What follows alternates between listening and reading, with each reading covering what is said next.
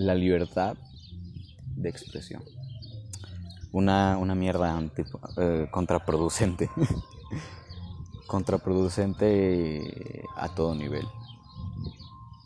Creo que algo que ha detonado más este efecto ah, y algo que efectivamente ha provocado que la libertad de expresión al día de hoy esté sobrevalorada ha sido el nacimiento de las redes sociales y de la oportunidad de no solamente comunicar a eh, nivel eh, personal, o sea, en la vida real, sino a nivel digital.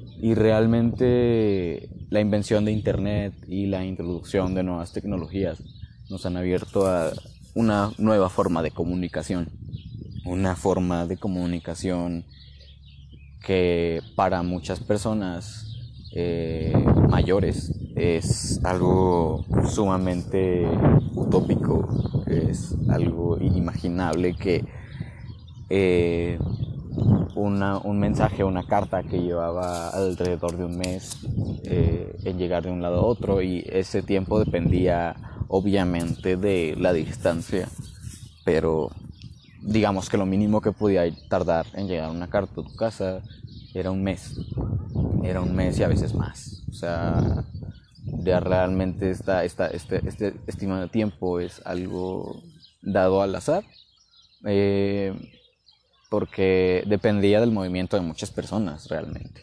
El transportar una carta de un lugar a otro, eh, una coordinación obviamente, fechas establecidas, cualquier tipo de traba burocrática capitalista que puede existir este, existían muchísimos procesos. Porque obviamente no todas las cartas van a un mismo lugar, ¿sabes? O sea, eh, era un pedo. Y pensar que al día de hoy, verga, es tan sencillo mandar un mensaje de aquí a España como escribirlo y enviarlo, ¿sabes? O sea, comunicación instantánea. Estamos constantemente en estos estados de comunicación continua, ¿sabes? Comunicamos muchas cosas eh, personales, llegamos a comunicar, por ejemplo, nuestras relaciones de pareja o lo que comemos o nuestra dieta o nuestros ideales cualquier cosa que tenga nuestra cara y alimente nuestro ego es algo que puede perfectamente estar en las redes sociales y hace que demos y vendamos nuestra imagen porque recordemos que hay gente que vive de esto que hay gente de vive que hay gente que vive de vender su imagen ah, hay gente que realmente come de vender su imagen y de ser un personaje dentro de el internet y satisfacer a cierto grupo de usuarios. Y de estas personas vamos a hablar hoy, eh, de estos influencers como recientemente se les ha llamado. al principio esto explotó con las páginas de Facebook. no es cierto, ¿no? Esto explotó cuando YouTube eh, empezó a monetizarse.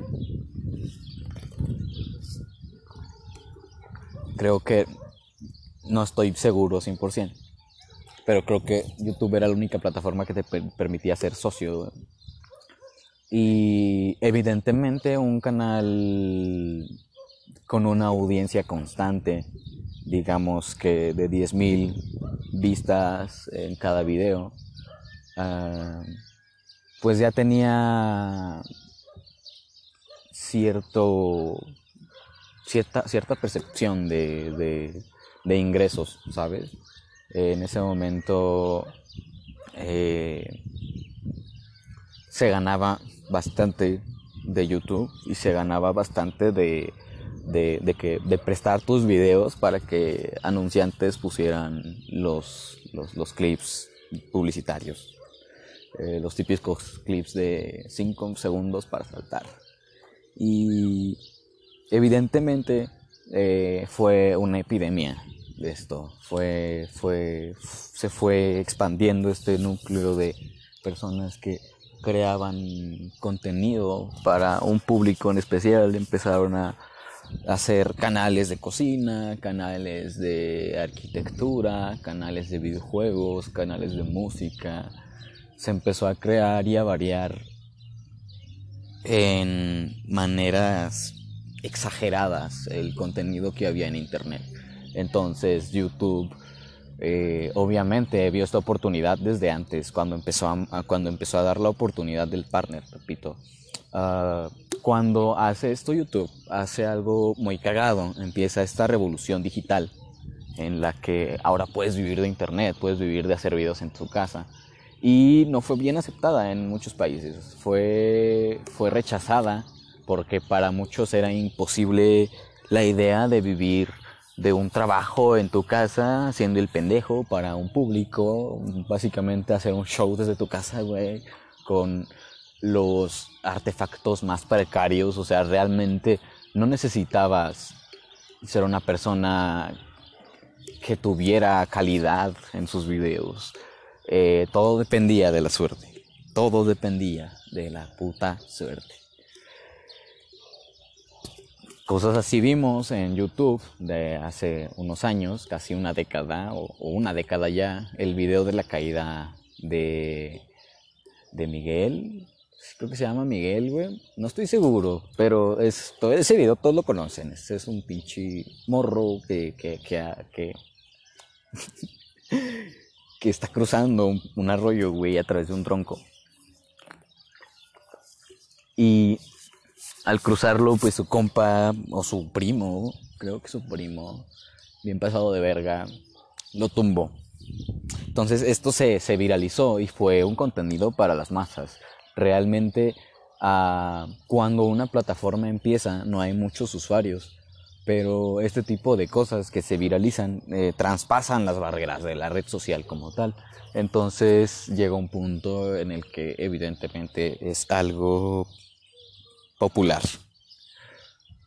Eh, esto fue ocurriendo con, con canales de YouTube eh, que sinceramente no conozco a los pioneros pioneros de YouTube, solo a, por ejemplo, Auron Play, que es, es una de las primeras personas que estuvieron en YouTube, eh, Dross, Dross que al día de hoy es una, una imagen, un estandarte de, de un youtuber de, horror, es el estereotipo de un güey misterioso, grosero, irreverente, eh, anarco, un, güey que está en contra de todo, pero que tiene sus ideales y al final de cuentas se ha mostrado como una persona realmente.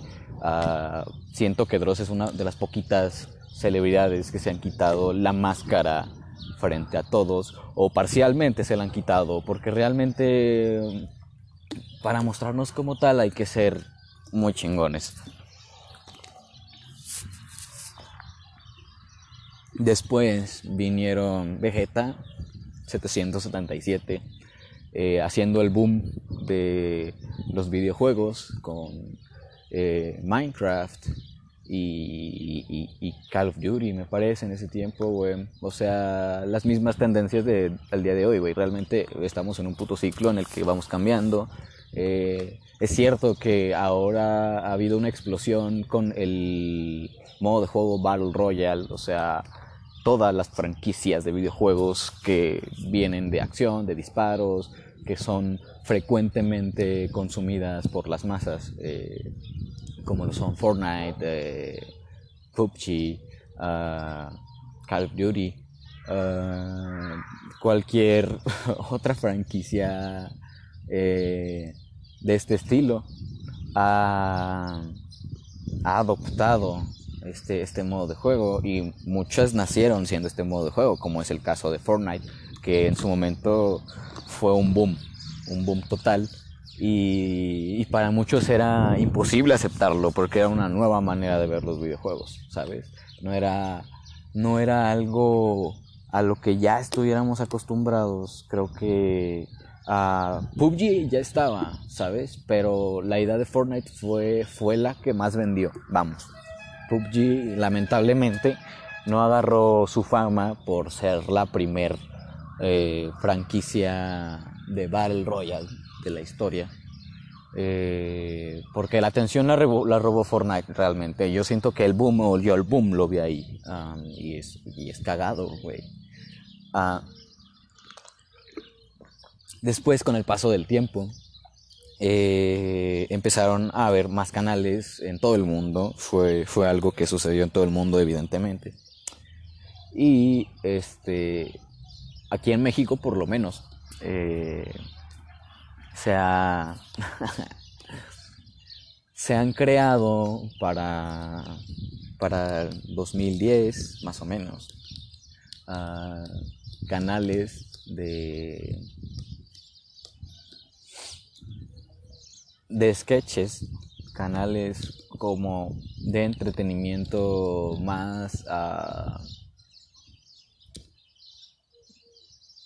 precario, no sé cómo llamarle, pero los blogs fue, fue un nuevo, eh, el nuevo nacimiento de una especie de video, como fueron los gameplays. Uh, pero los blogs venían básicamente de personas como lo son Hola soy Germán, que no es mexicano, pero Soy Germán, que fue una persona que habla hispana dio, dio, un, dio un boom porque sus, sus, blogs eran muy, muy dinámicos, muy frenéticos. Y eran básicamente estos güeyes hablando de algo frente a una cámara. Básicamente lo que estoy haciendo yo ahorita, pero este, exagerándolo mucho y haciendo reír con pendejadas y diciendo pendejadas la mayor parte del tiempo. Ah, así es como llegan al estrellato dos grupos, el Wherever Tomorrow Crew y el ah, No Me Revientes Crew. Eh, sus principales caras y yo creo que los creadores más famosos que tuvieron las dos franquicias fue obviamente Wherever Tomorrow y Yayo Gutiérrez que es eh, No Me Revientes. Eh, los dos canales al día de hoy están muertos, ya no existen, fueron personas que cuando empezó a suceder el boom, cuando empezó a suceder que se empezó a diversificar el contenido y se empezó a ampliar realmente la demanda que había en YouTube, estas personas no, no pudieron con esto y se salieron y al día de hoy son influencers de mediana categoría porque realmente no tienen mucha visibilidad salvo a las viejas memorias. Y uno de estos personajes ah, del que quiero hablar el día de hoy, eh, retomando el tema principal, porque yo sé que me voy por las ramas muchas veces, la libertad de expresión y cómo ha sido contraproducente y cómo personas que están bajo la vista de todos y literalmente todos, todo el que quiera ver, todo el que quiera ver el Twitter de la persona que voy a hablar, lo va a poder ver porque es algo al que está a la vista de todos, es algo público, algo que este hombre se ha ensañado en, en, en transmitir y probablemente tengo la duda de que lo hace de mame. O sea, a veces, a veces Mm, no puedo asimilar que esta persona que ha llegado tan lejos, siendo ah, bastante para las masas, haciendo un contenido bastante para las masas, contenido morboso, contenido de preguntas morbosas. Eh, este güey me parece que empezó en Vine. Ah, entonces era, era como contenido bastante Mm, inútil, realmente era entretenimiento puro, más al estilo a televisión, básicamente, pero mm, con un toque diferente, un toque personal que realmente me gustó, me llegó a gustar el, el, contenido de, esta persona, que su nombre es Rix, vaya, es hora de hablar de Rix. y esa persona, te digo, Rix, me cuesta creer, me cuesta creer que, que realmente piensa así este güey. O sea, o sea, yo no, yo, yo no vengo a criticar sus creencias, pero hay cosas que pueden ser muy peligrosas creer, ¿sabes? Ah, hay cosas que como humanidad nos están retrasando. y este güey es una de las personas que, que profesa estas ideas. Y te digo, espero que sea un puto troleo y que Rick sea el mayor troller del mundo, güey. Y, y, que se esté cagando de risa cuando esté escuchando esta mamada. Porque no lo cree realmente. O sea, es un pinche personaje, ¿entiendes? O sea, no estamos seguros de lo que genuinamente piensa Riggs. Pero el personaje de Riggs se esmera en reflejar que es una persona que cree en el nuevo orden mundial, eh, en los Illuminatis, en los reptilianos. Ah, es eh, antivacunas, algo que considero muy riesgoso, muy muy riesgoso y que ya está presentando consecuencias. Ah, ah, ahora hablo de eso. es terraplanista, es terraplanista también. y eh, creen bastantes... tiene bastantes teorías conspiratorias que se han vuelto ideales, ¿sabes? Esta persona ah, que llega a las masas, este, pues tiene todo el derecho y, y, tiene toda la libertad de transmitir lo que él quiera.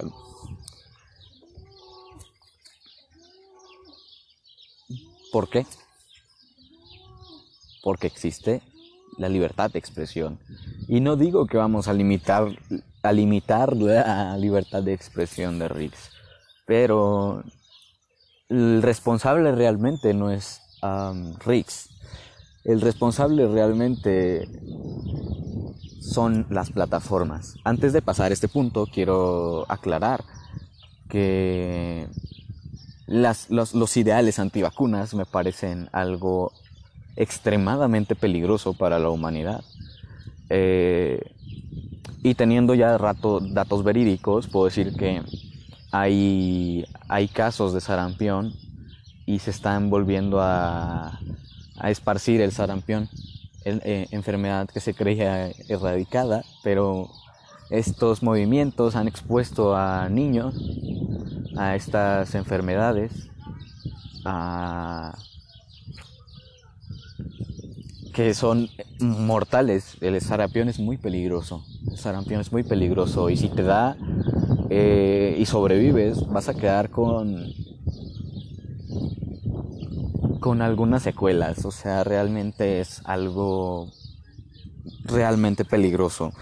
Los antivacunas se ah, escudan en decir que estamos siendo controlados mediante las vacunas porque pues evidentemente a todos nos vacunan cuando estamos morritos y, tenemos estos anticuerpos que nos defienden de, de enfermedades que han existido a lo largo de la historia, pero gracias al progreso humano y a los pensamientos uh, lúcidos de individuos, eh, tenemos las vacunas eh, que nos han salvado de la extinción, para ser sincero. Pero estas personas, como, como Riggs lo es, creen que las vacunas son uh, peligrosas, que son una forma de control mental eh, por parte del sistema o del, ajá, pues de los Illuminaris, porque va muy ligado, o el nuevo orden mundial, todo ese tipo de, de cosas. Ah, realmente no tenemos como seguridad de que los Illuminaris y, las élites que están gobernando el mundo uh, estén realmente compinchadas. O sea, no tenemos pruebas de que lo estén, ni tenemos pruebas de que no lo estén. Pero por eso a mí se me hace muy arriesgado asegurar cosas. El, anti, el antivacunismo, no sé cómo verga llamarlo, te propone básicamente poner en riesgo a tus hijos a enfermedades mortales y si no mortales muy destructivas a costa de protegerlo del autismo que supuestamente causan las vacunas, que eso ya está totalmente desmentido. Está está desmentido por la ciencia además. Pueden buscar el artículo. entonces, eh, este tipo de personas ah, la solución que encuentran es dejar de vacunar a sus hijos, dejar de, dejar de darles vacunas para, para que no se enfrenten estos riesgos y no sean víctimas de control mental o del autismo que causan las vacunas, porque, güey, yo estoy vacunado y no tengo autismo ni siento que tenga control mental o que alguien tenga control mental sobre mí, por lo menos no conscientemente. Pero vamos, eh, que son ideas bastante rebuscadas, que no tienen tanto un sustento, pero sí hay ciertos sucesos que pueden hacerte pensar que efectivamente existen estas élites y que hay gente en el poder que está este, compinchada, pero ¿las vacunas tendrán algo que ver realmente? Mm, tal vez no, o tal vez la teoría antivacunas eh, es parcialmente cierta, pero me refiero al control mental, cómo, cómo, cómo debe de ser una humanidad, ah, qué tan avanzada me refiero tiene que ser una humanidad como para introducir sustancias en el cuerpo de un individuo para hacerlo más susceptible a control mental. Porque eso para mí tiene sentido. O sea, si estás siendo literalmente inyectado por una sustancia, por alguna hormona, por algún cualquier cosa que sea, porque no, no tengo, no estoy seguro de que exista algo que pueda llegar a hacer eso realmente. Pero si llega a existir algo, eh, para, para mí sería pues lo más cabrón porque si, te, si, esto te hace más susceptible al control mental al que estamos expuestos, porque si hay control mental por parte de, por ejemplo, las televisoras y los gobiernos, no control mental, pero tratan de vendernos bastantes mensajes ocultos, o sea, hay, hay cosas que pueden ser comprobables o parcialmente comprobables en cuanto a eso. El punto es que toda esa conspiración no puede ser algo tan rebuscado, tiene que ser algo mucho más inteligente. No, no lo que a un pinche iluminado, eh, entre comillas iluminado, este, se le haya ocurrido por, por, buena idea, porque realmente no entiendo en qué mundo dejar de vacunar a tus hijos es buena idea. Entonces, es, es, es un dilema, eh, porque o te expones al control mental o te expones al, ¿cómo se llama? Al sarampión. Entonces, o sea, es obvio que no tenemos conocimiento de, de que efectivamente existe algo que nos puede hacer más susceptibles al control mental, pero existen experimentos como lo fue el MK Ultra que trataron de buscar esto y y hacer más blandas a las personas. no sé cómo llamarlo realmente. Ah, pero sí, básicamente, blandas para confesar, para decir eh, básicamente cualquier cosa.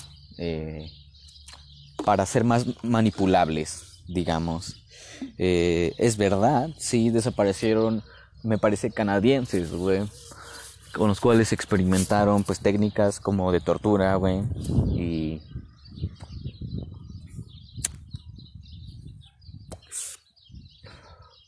les pusieron pues drogas, o sea, los drogaron bastante, estuvieron experimentando las drogas en ellos, básicamente.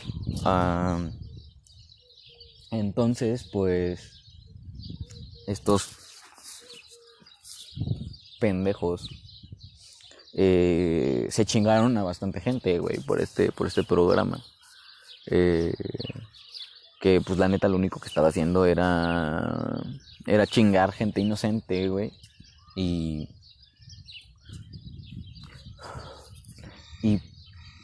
a base de, de, del dolor de unos cuantos llegar a conclusiones que iban a afectar a otros cuantos más.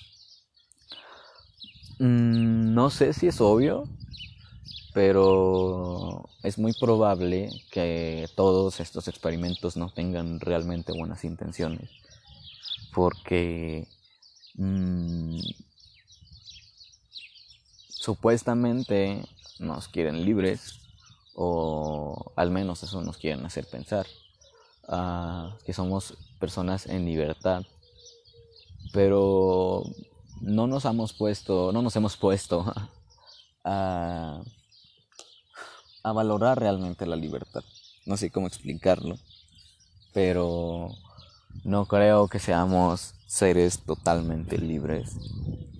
Y um, evidencia de esto es este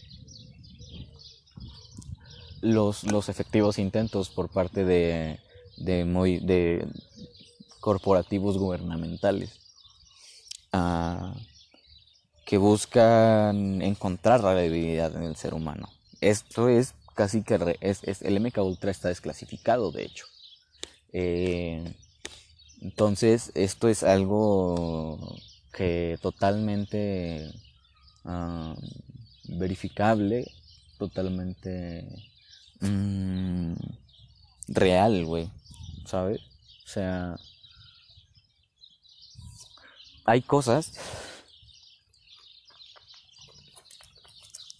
que efectivamente han pasado y que efectivamente iban a beneficiar a un grupo de personas. Pero no estamos seguros si las vacunas tienen algo y, y según la ciencia que probablemente los antivacunas digan que la ciencia está este, al servicio de estas élites, que igual es rebatible, vamos, o sea, no estamos seguros de nada porque no tenemos ninguna puta prueba. Entonces, si creemos la ciencia, entonces esto no tiene nada, güey, porque no existe la tecnología. Que puede que crea capaces a los gobiernos de, de, alguna forma mm, vigilarnos o o cosas así, güey, porque es obvio, ya no tenemos privacidad. De hecho, la hemos ido perdiendo uh, paulatinamente. O sea, las letras chiquitas en, en los en los contratos de, de privacidad de las aplicaciones, de las redes sociales, son, son un paso más a perder nuestra privacidad. Eh, algo que estamos dispuestos a enfrentar, yo al menos estoy dispuesto a enfrentar, ah, porque obviamente las personas que tienen acceso a, mi celular, pues no es como que ah, vayan a encontrar gran cosa, güey. Si eres, esto obviamente complica mucho más ser un criminal, güey, si lo ves de otra manera, porque pues eres una persona que está en constante rastreo, que que puede ser, eh, ¿cómo se dice? Uh, ubicado de forma uh, remota, güey. O sea, literalmente hay aplicaciones que te obligan a encender tu GPS, güey. Te obligan. Y si, no y si no está encendido, aunque no esté encendido, encuentran tu ubicación. ¿Y a cuántos no les ha pasado que van a un lugar y cuando regresan de ese lugar les pregunta a Google, ¿cómo estuvo eh, Parque Mi Pito Grande? Vamos. Y a veces eh, pues, te culeas, ¿no, güey? Pero esa es la realidad de vivir en un mundo con, con poca privacidad, que saben dónde estamos, saben casi que lo que decimos, conocen muchas cosas de nosotros tal vez más que, más que nosotros mismos. Pero esto no se está usando de forma maliciosa realmente, sino que se está usando para vendernos cosas, que es básicamente el 2020 es el epítome del consumismo. Compramos sandalias que cuestan 23 mil pesos, cosas así, güey. O sea, realmente, este, sí estamos bastante pendejos cuando se trata de de comprar cosas que no necesitamos. Eh, entonces, es como probablemente esperable que el, que el, que el, que el gobierno esté haciendo cosas así, que, que haya una élite que sí nos esté vigilando, pero es la élite que tiene el poder, gente que, que, que, que, al menos los representantes o conocemos, ¿no? Ajá, eh, que conocemos las caras de ellos, eh, como lo son pues el presidente, güey, o sea, tenemos conciencia de cómo son físicamente, ah, mm, hay gente que, hay en la, que está en las sombras, eso es evidente, ¿sabes? Eso es, más que evidente que hay gente, no en las sombras, sino detrás de eh, los poderosos, pero no estamos seguros tampoco, o sea, no hay realmente una una prueba. Bueno, algo así pasó en Rusia, realmente eh, Vladimir Putin eh, cuando dejó la presidencia, no estoy seguro en qué, en qué, en qué tiempo fue, fue eso, pero cuando Vladimir Putin deja la presidencia, ah, ponen a una persona de su mismo partido, pero esa misma persona nombra a Vladimir Putin el primer ministro. Entonces, pues, este güey sigue controlando todo y realmente su, su gobierno no termina cuando cuando termina. Entonces, pues se convierte en un dilema de poder, ¿sabes?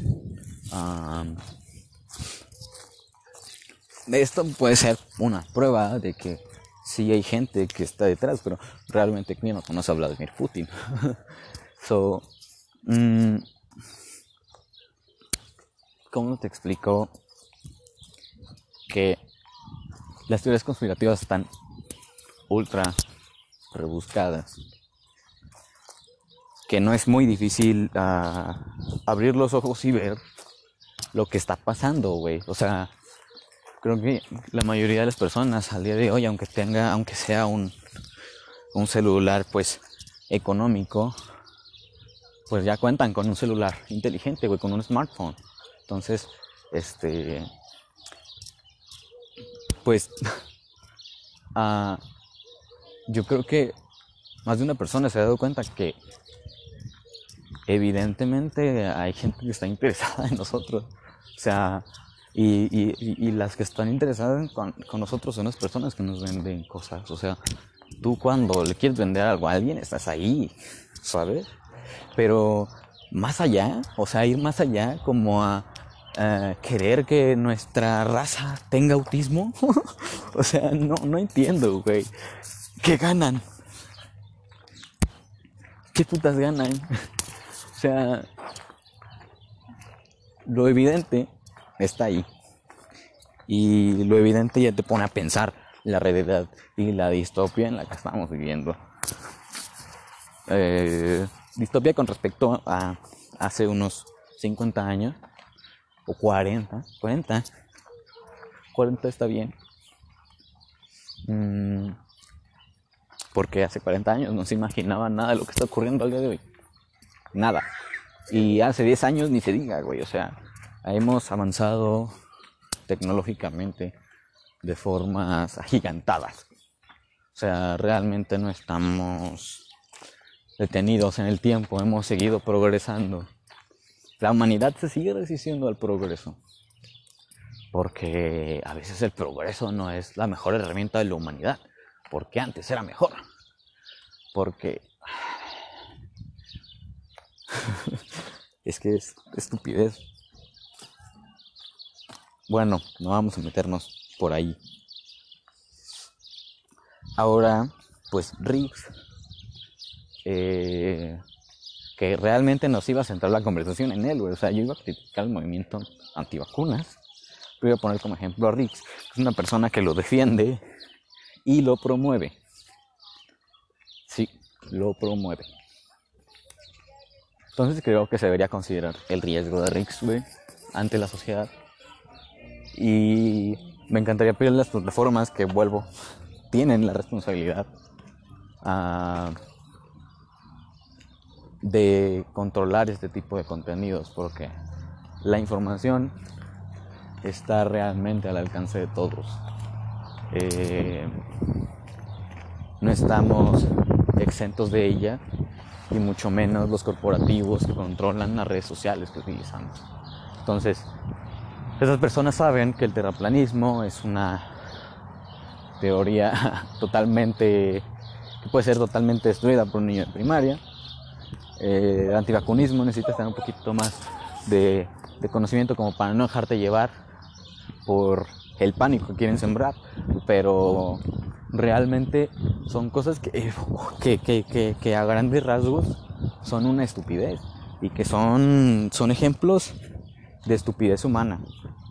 Hace unos, unos meses, hace un, más de un mes me, parece, eh, murió un personaje bastante popular. Yo no lo conocía, pero era una persona que hacía volar cohetes o se hacía volar en sí mismo en cohetes de, de fabricación casera.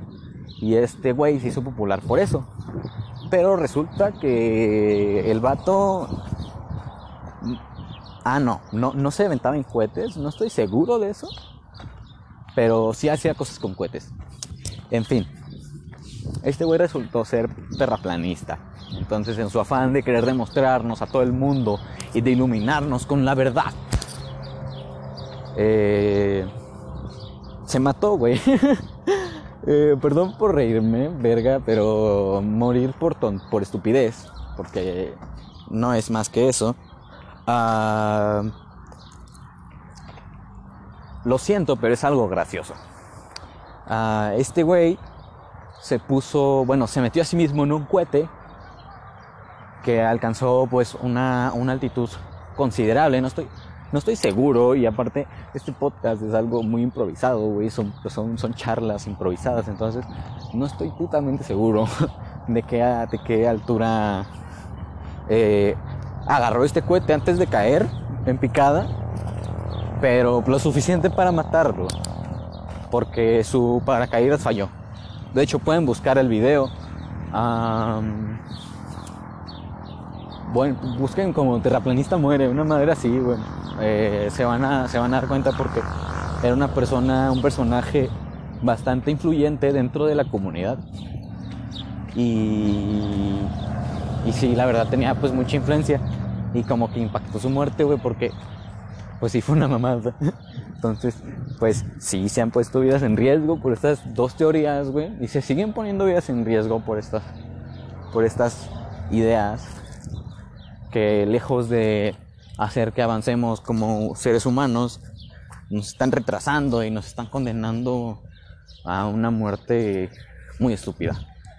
Entonces, lo más doloroso que morir morir estúpidamente